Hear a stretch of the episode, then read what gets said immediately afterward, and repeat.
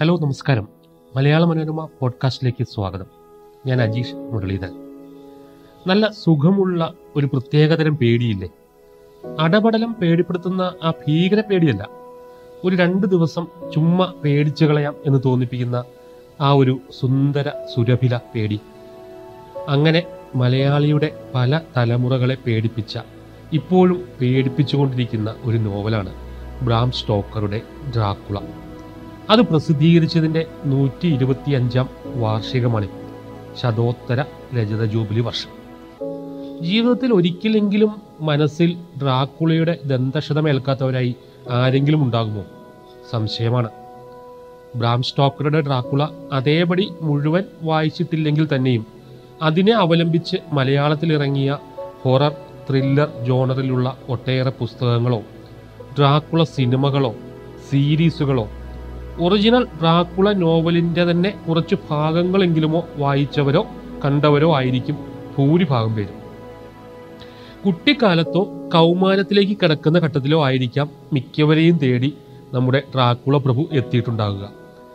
വീടിനടുത്തെ ഒരു വായനശാലയിൽ നിന്നോ സ്കൂളിലെ ലൈബ്രറിയിൽ നിന്നോ കൂട്ടുകാരുടെ പക്കൽ നിന്നോ സംഘടിപ്പിച്ച പുസ്തകവുമായി വീട്ടിലെത്തി.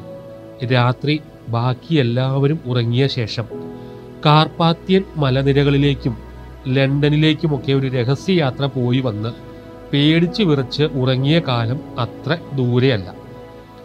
മഞ്ഞുറഞ്ഞ ഡ്രാക്കുളക്കോട്ടയിലെ ശവപ്പെട്ടുകളിൽ ഉറങ്ങിയിരുന്ന സുന്ദരികളെല്ലാം വീടിന് പുറകിലെ പാലമരത്തിൽ നിന്നിറങ്ങി വന്ന കള്ളിയങ്കാട്ട് നീലിമാരായി രൂപം മാറി സ്വപ്നത്തിൽ വന്ന് മോഹിപ്പിച്ച പേടിപ്പിച്ച നാളുകൾ. പണ്ട് മലയാളത്തിൽ ഇറങ്ങിയ പൈക്കോ ക്ലാസിക്സിന്റെ ഒരു ലക്കം ഡ്രാക്കുള ചിത്രകഥയായി വന്നപ്പോൾ അത് വായിക്കാനായി ആവേശത്തോടെ കാത്തിരുന്ന നാളുകൾ. രാത്രിയുടെ മാറിലേക്ക് പടർന്നു കയറിയ ഡ്രാക്കുള കോട്ടയുടെയും ആകാശത്തേക്ക് നോക്കി ഓരിയിടുന്ന ചെന്നായ്ക്കളുടെയും പശ്ചാത്തലത്തിൽ കടവാവൽ പോലെ പറന്നുയരുന്ന ഡ്രാക്കുള പ്രഭുവിന്റെ ഭീതി പടർത്തുന്ന ചിത്രമുണ്ടായിരുന്ന ഇളം ഓറഞ്ച് നിറത്തിലുള്ള അന്നത്തെ പൈക്കോ ക്ലാസിക്സിന്റെ കവർ. ആരാണത് മറക്കുക?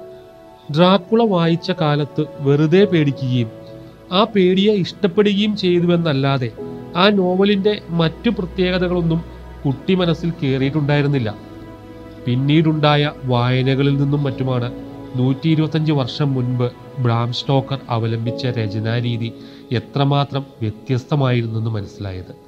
കത്തുകളുടെയും ഡയറി കുറിപ്പുകളുടെയും പത്രവാർത്തകളുടെയും സഹായത്തോടെയാണല്ലോ ജോനാഥന്റെയും ഡ്രാക്കുള പ്രഭുവിന്റെയും ജീവിത പരിസരം ആ നോവലിൽ വരച്ചിടുന്നത്.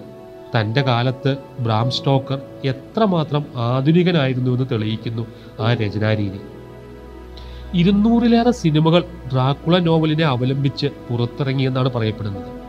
ബാലചന്ദ്രൻ ചുള്ളിക്കാടിന്റെ ഡ്രാക്കുള എന്ന കവിതയും ഈ അടുത്ത് സന്തോഷ് എച്ചിക്കാനം എഴുതിയ ഡ്രാക്കുള എന്ന പേരിലുള്ള കഥയും നമ്മുടെ മുഖ്യധാരാ സാഹിത്യലോകം തന്നെ ഈ ജനപ്രിയ നോവലിന്റെ അഭൗമ പ്രഭയിൽ ആകർഷിക്കപ്പെട്ടു എന്നതിന് തെളിവാണ്.